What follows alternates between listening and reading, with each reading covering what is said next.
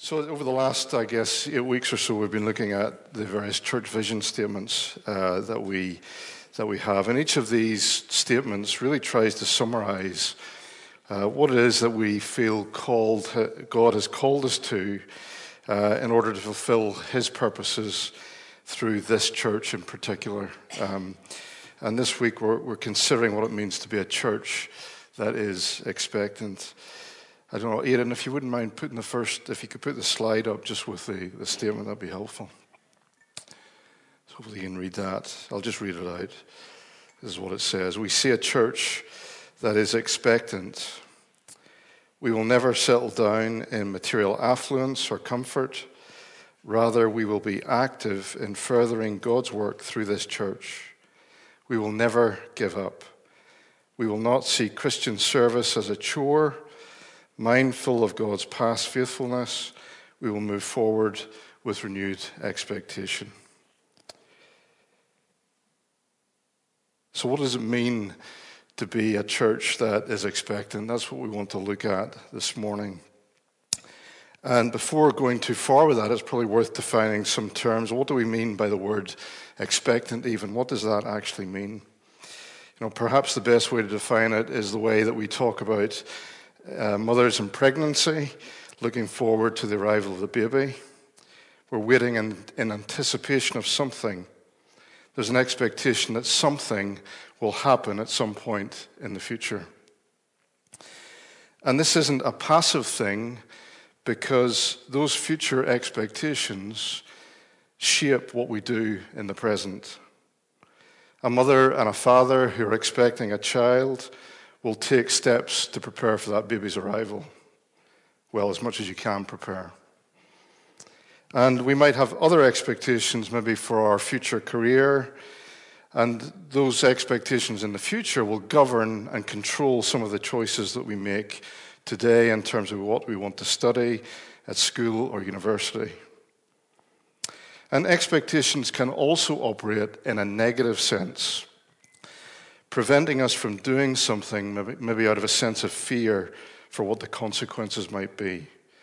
On occasion, I've chosen not to continue to the top of a mountain because of worsening snow conditions.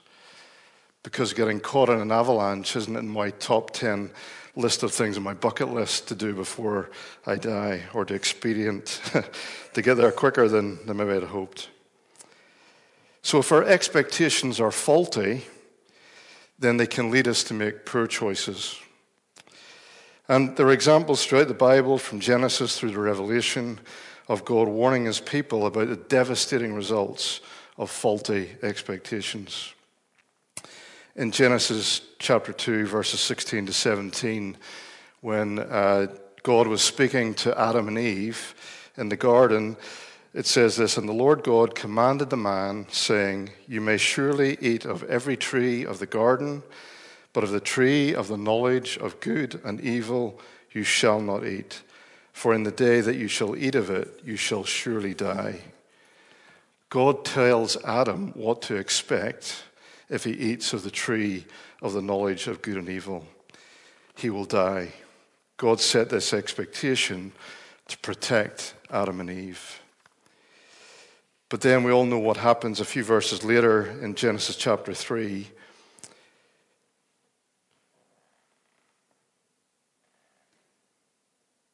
We read the serpent's words to Eve in chapter 3, verses 4 to 6. It says this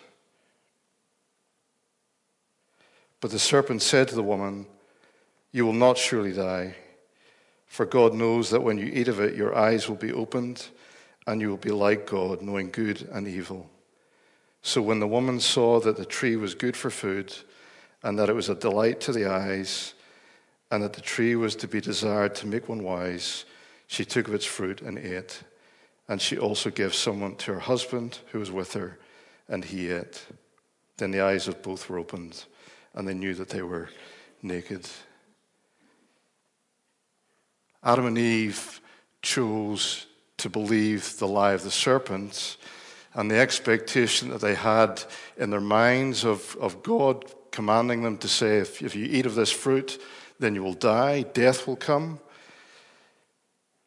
The appeal is that's made by the serpent is that instead of an expectation of death, there's an expectation of achieving wisdom and gaining something.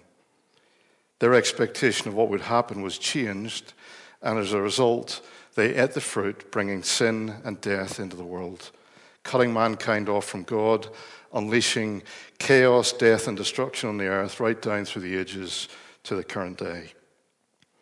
So the expectations we hold for the future influence things that we do in the here and now. They have consequences for good or ill. So each of us individually and then collectively as a gathered people in a local church inevitably have expectations of the future. And these expectations that we hold will inevitably shape what we do today and carry consequences for the future. When this statement was written back 13 years ago, when International Baptist Church, as it was at the time, was replanted as Hillview Community Church, the light of the gospel in this place was on the verge of being extinguished. And this vision statement was adopted because until Christ returns, Aberdeen and Aberdeenshire needs to have churches that are faithful to Jesus Christ, witnesses to the power of the gospel. And unless our expectations as a church are aligned with God's word and therefore his will, the light in this place will be extinguished. That's maybe quite a strong statement to make. And how can I make such a claim? And I do that because these are the very words that Jesus himself has said to his church. If you turn to Revelation chapter 3 and verse 14, let's just read how Jesus talks to a church who had their expectations set in the wrong place. Revelation 3 and verse 14.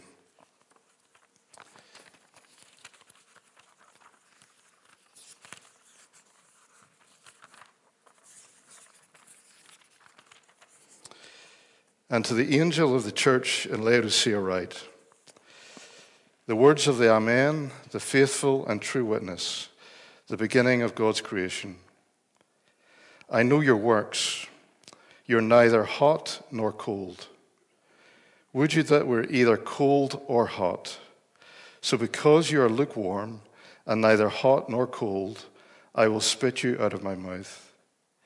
For you say, I am rich, I have prospered, and I need nothing not realizing that you're wretched, pitiable, poor, blind, and naked. For context, Laodicea was an ancient city now located in modern day Turkey, and it was, by all accounts, very affluent due to its location on several major trade routes. In AD 60, during the reign of Nero, the city was completely destroyed by an earthquake. And the citizens at that time declined imperial assistance from Rome and were able to rebuild the city from scratch from their own wealth. Paul in Colossians mentions the church in Laodicea, which was probably planted by Epaphras. And Jesus himself brings a charge against this church in the letter that we've just read in Revelation. And the charge is that they are lukewarm. And because of this, he was going to spit them out of his mouth. The word translated as spit would probably be more accurately translated as vomit, such as the strong strength of the reaction. That's pretty strong. We need to be careful not to misinterpret what it means to be lukewarm. Because in our culture, in our day, we, we're inclined to think of cold and hot as being opposite ends of a spectrum in a spiritual sense, where cold is, is an undesirable coldness and hardness of heart that's negatively disposed towards God, whereas hot is desirable, meaning someone is passionate about God and the things of God, and maybe you might describe their faith being on fire. And we think of lukewarm as being something in the middle that's neither hot nor cold. It's a bit mediocre, a bit half hearted. But this isn't what's meant in this context.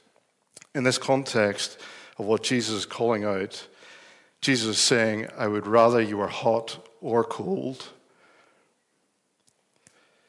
because either of those states are beneficial.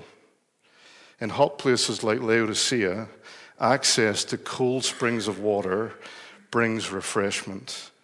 And equally, hot springs of water can bring health and healing and well being.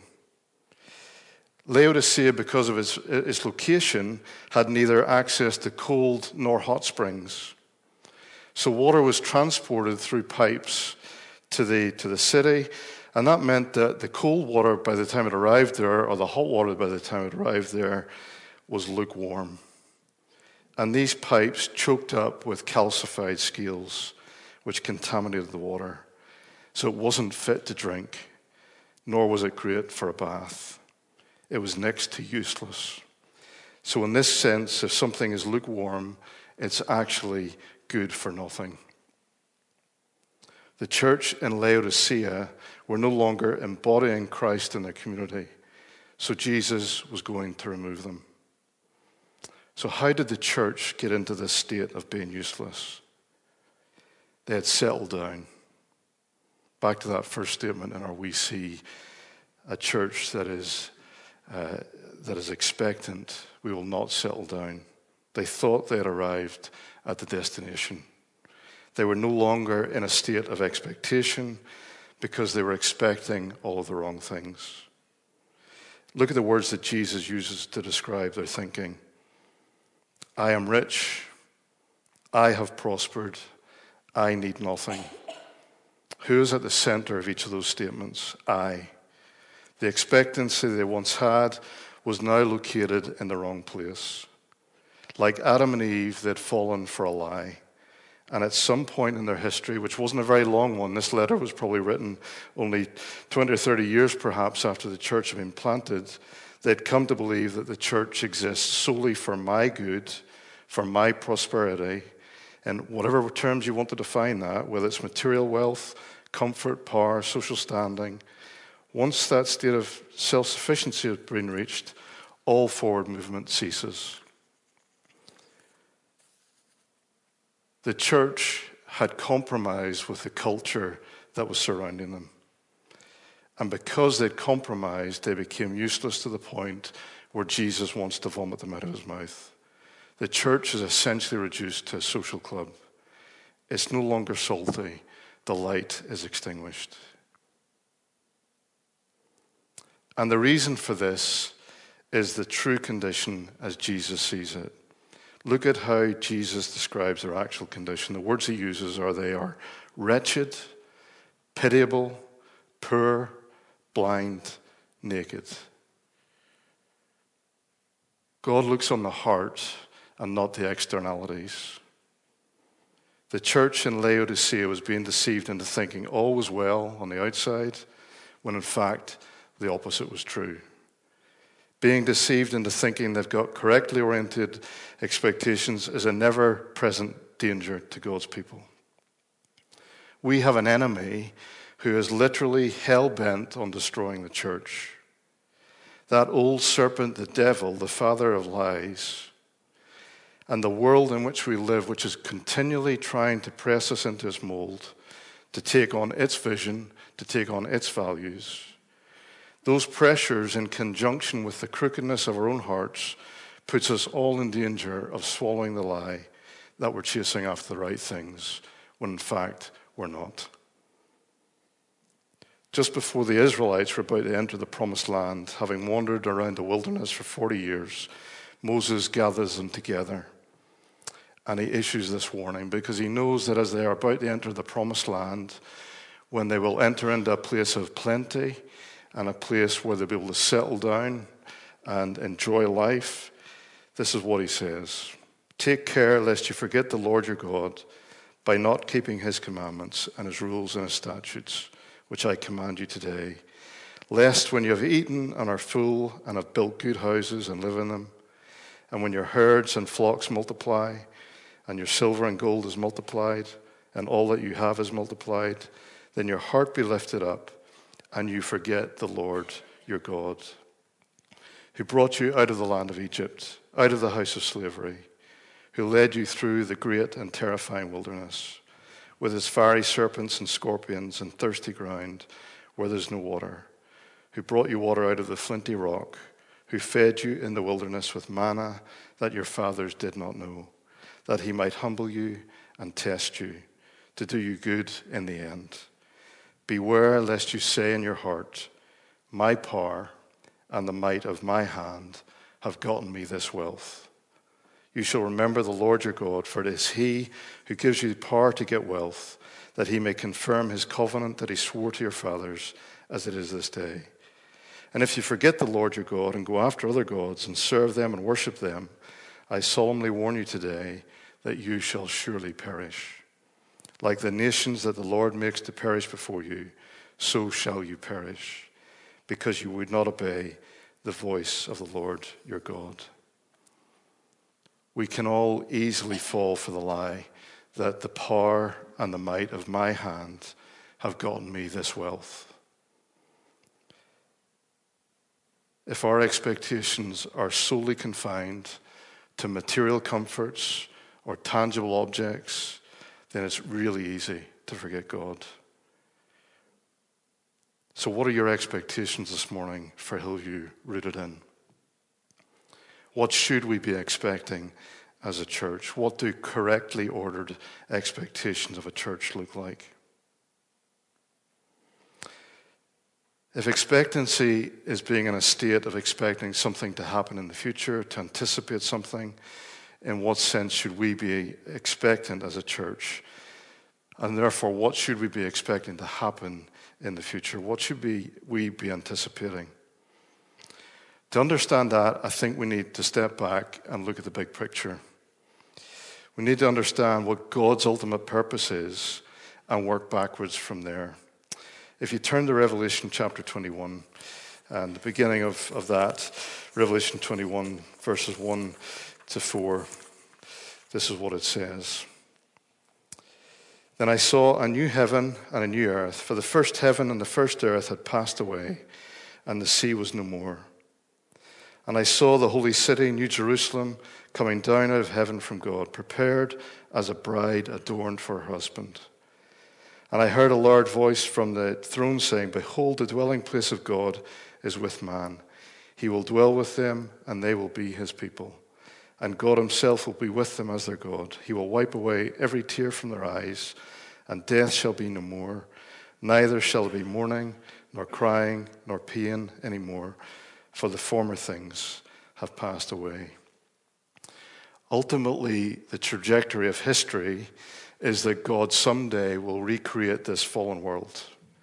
He will usher in a new heaven and a new earth, and he will banish evil from his creation. God, in doing that, is redeeming a people for himself through the shed blood of Christ on the cross. And this people, the church, is the bride of Christ, with whom he will dwell and will share in his glory as he reigns supreme all of the, over all things. This is where God is going. This is ultimately what we are to be expectant for. And what that means today, on the 26th of March in 2023, is that God is today building his church by drawing people to himself. And today he is transforming his people into the likeness and image of Christ. He is making his church into a beautiful bride who will one day perfectly reflect the radiance of the bridegroom. And we can be absolutely sure that God is doing this and absolutely sure that he will accomplish all of his purposes because he's proven himself to be faithful in the past. If that's where we're heading, then what does that mean for what we should be expectant here in Hillview Community Church for? It means at least the following. We will never arrive at the final destination as a church this side of Christ's return. God's work of transforming lives will continue until Christ's return, so we should never give up. Even though we are a small church in the northeast of Scotland, we, by God's grace, are part of a much larger story being played out on a cosmic scale. So that means that everything we do, to pursue God's purposes here in Aberdeen and the wider world, no matter how small or insignificant it may seem to us, counts for something.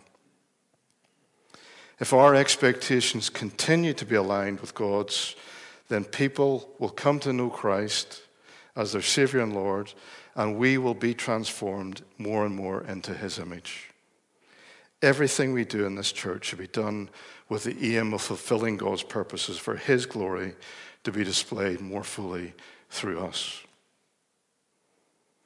And if we make the mistake of replacing God's purposes with our own purposes, if we settle for the pursuit of our own comforts in this church, then Christ's warning stands and he will spit us out. So, how do we ensure that that doesn't happen? Let's go back to the letter to the church in Laodicea. If you go back to uh, Revelation chapter 3, and we'll just continue reading what it says in, in verses 18 to 20. This is what Jesus says to that church I counsel you to buy from me gold refined by fire, so that you may be rich, and white garments, so that you may clothe yourself, and the shame of your nakedness may not be seen, and salve to anoint your eyes, so that you may see. Those whom I love, I reprove and discipline, so be zealous and repent. Behold, I stand at the door and knock. If anyone hears my voice and opens the door, I will come into him and eat with him, and him with me. When we think of that image of the door and Christ standing out the side of the door, we often think about that in terms of people who haven't come to know Christ. But it's worth remembering that these verses, this letter, is addressed to the church, to people who already know him. The problem is that they're no longer aligned to, God, aligned to God's purposes and are no longer producing good works. So radical changes are required. And this is how love operates. Jesus rebukes the church in Laodicea because he loves them. The church at Laodicea, just like the church here in Hillview, was bought by him at a huge price. He died on a cross for his bride, so he's not going to be prepared to give her up that easily. He calls them to repent, to turn back from the path that eh, they're on. And he does this with two metaphors, two metaphors that are used to describe how this relationship between his church and Jesus Christ needs to change, to get them back on track. And both metaphors remind them that everything they need is to be found in Jesus himself. You can't find it anywhere else. In the first, they're in a position of need. Uh, they don't have what's required to live a life aligned to God's purpose. So Jesus advises them to come to him and buy everything that's necessary. To buy gold that, that is refined by fire, that's faith that's proven by testing to buy white garments that are clothes to cover their, their sin and their shame, and to buy salve for their eyes, that their eyes might be opened so that they may see the true state that they're in, but also to see what's truly important to God. And in the second metaphor, you know, it's like they've shut Christ out of the house. Christ is standing outside a locked door, a door which can only be opened from the inside. God, in His grace and His mercy, is patient. He doesn't force Himself on us, He doesn't burst through the door. Jesus quietly stands at the door and knocks, and He issues an invitation. All of our expectations are ultimately fulfilled in the person of Jesus Christ. All of the wealth in the world isn't enough to satisfy the needs of your soul. You can have the healthiest body, but one day it will be consigned to a grave, reduced to the dust from which it was formed. You can have the best of relationships in this life, but they're temporary at best. Because one day, either people will let you down or you'll let people down. You can get to a stage in life when you think you've arrived, you've ticked off everything on the bucket list, but death will still steal it from you. We need to be constantly reminded of this ultimate truth. This life is not the be all and the end all. God's purposes for you, God's purposes for this church, are far more significant than we can ever imagine. And they last well beyond the grave, stretching right out into eternity. So, here in Hillview Community Church this morning, what expectations do you have for this church? What expectations do you have for your life? And are they aligned with God's purposes to build his church and to transform his people into the image of Christ? Are there areas in the life of this church or in your individual life that are shut off behind a closed door? Areas which you said are off limits to Christ and his lordship?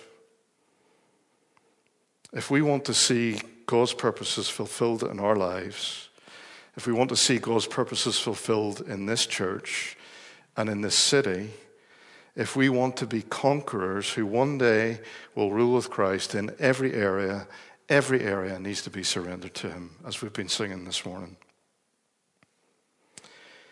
Hillview Community Church, brothers and sisters, you are not your own, for you're bought with a price.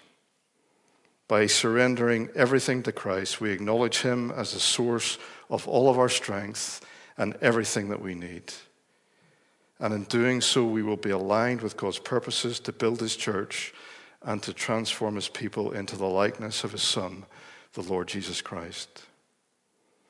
On this basis, and this basis alone, can we serve Him faithfully in the full expectation of seeing His promises fulfilled we can expect to see a church that relies on God's word to guide us in everything we do. We can expect to see a church declaring the greatness and the goodness of God. We can expect to see a church that tells people about Jesus who died on a cross for their sins, who rose on the third day, and is one day coming back in judgment. We can expect to see this baptismal tank behind me filled on a regular basis we can expect to see God's love displayed through the selfless actions of people from this church towards people in deep and dire need. We can expect to see a loving family of brothers and sisters united in Christ, honoring one another in this place, in the way that we speak to one another, and in the, in the way we speak about one another. We can expect to see a church that is trusting in God's sovereignty over everything in life we can expect to see church growth and the expansion of Christ's kingdom. We can expect to see new churches being planted in Aberdeen and Aberdeenshire. We can expect to see people joyfully laboring in Christian service. We can expect this church to continue to be a faithful witness to the generations to come, and so much more. And so much more.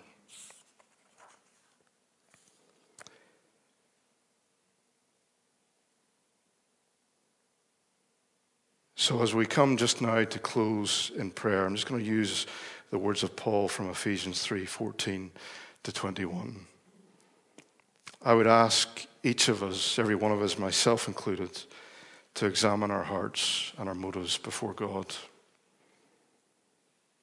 And if there are things that we need to be repentant of, then the invitation stands just knock on the, just open the door that Christ is knocking on quietly, and He will come in. He will provide salve for our eyes. He will provide gold refined by fire. He will take off our dirty clothes. He will cover over our shame and our nakedness with white robes. So let's just take a moment of quiet and then I'll pray the words of Ephesians 3 14 to 21.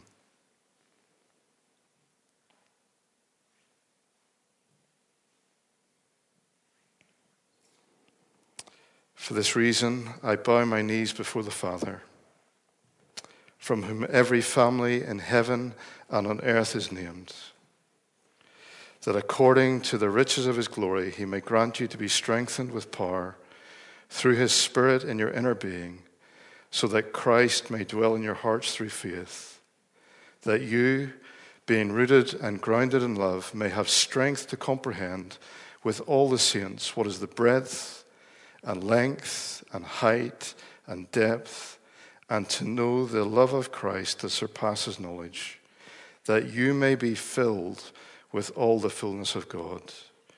Now, to him who is able to do far more abundantly than all that we ask or think, according to the power at work within us, to him be the glory in the church and in Christ Jesus throughout all generations, forever and ever.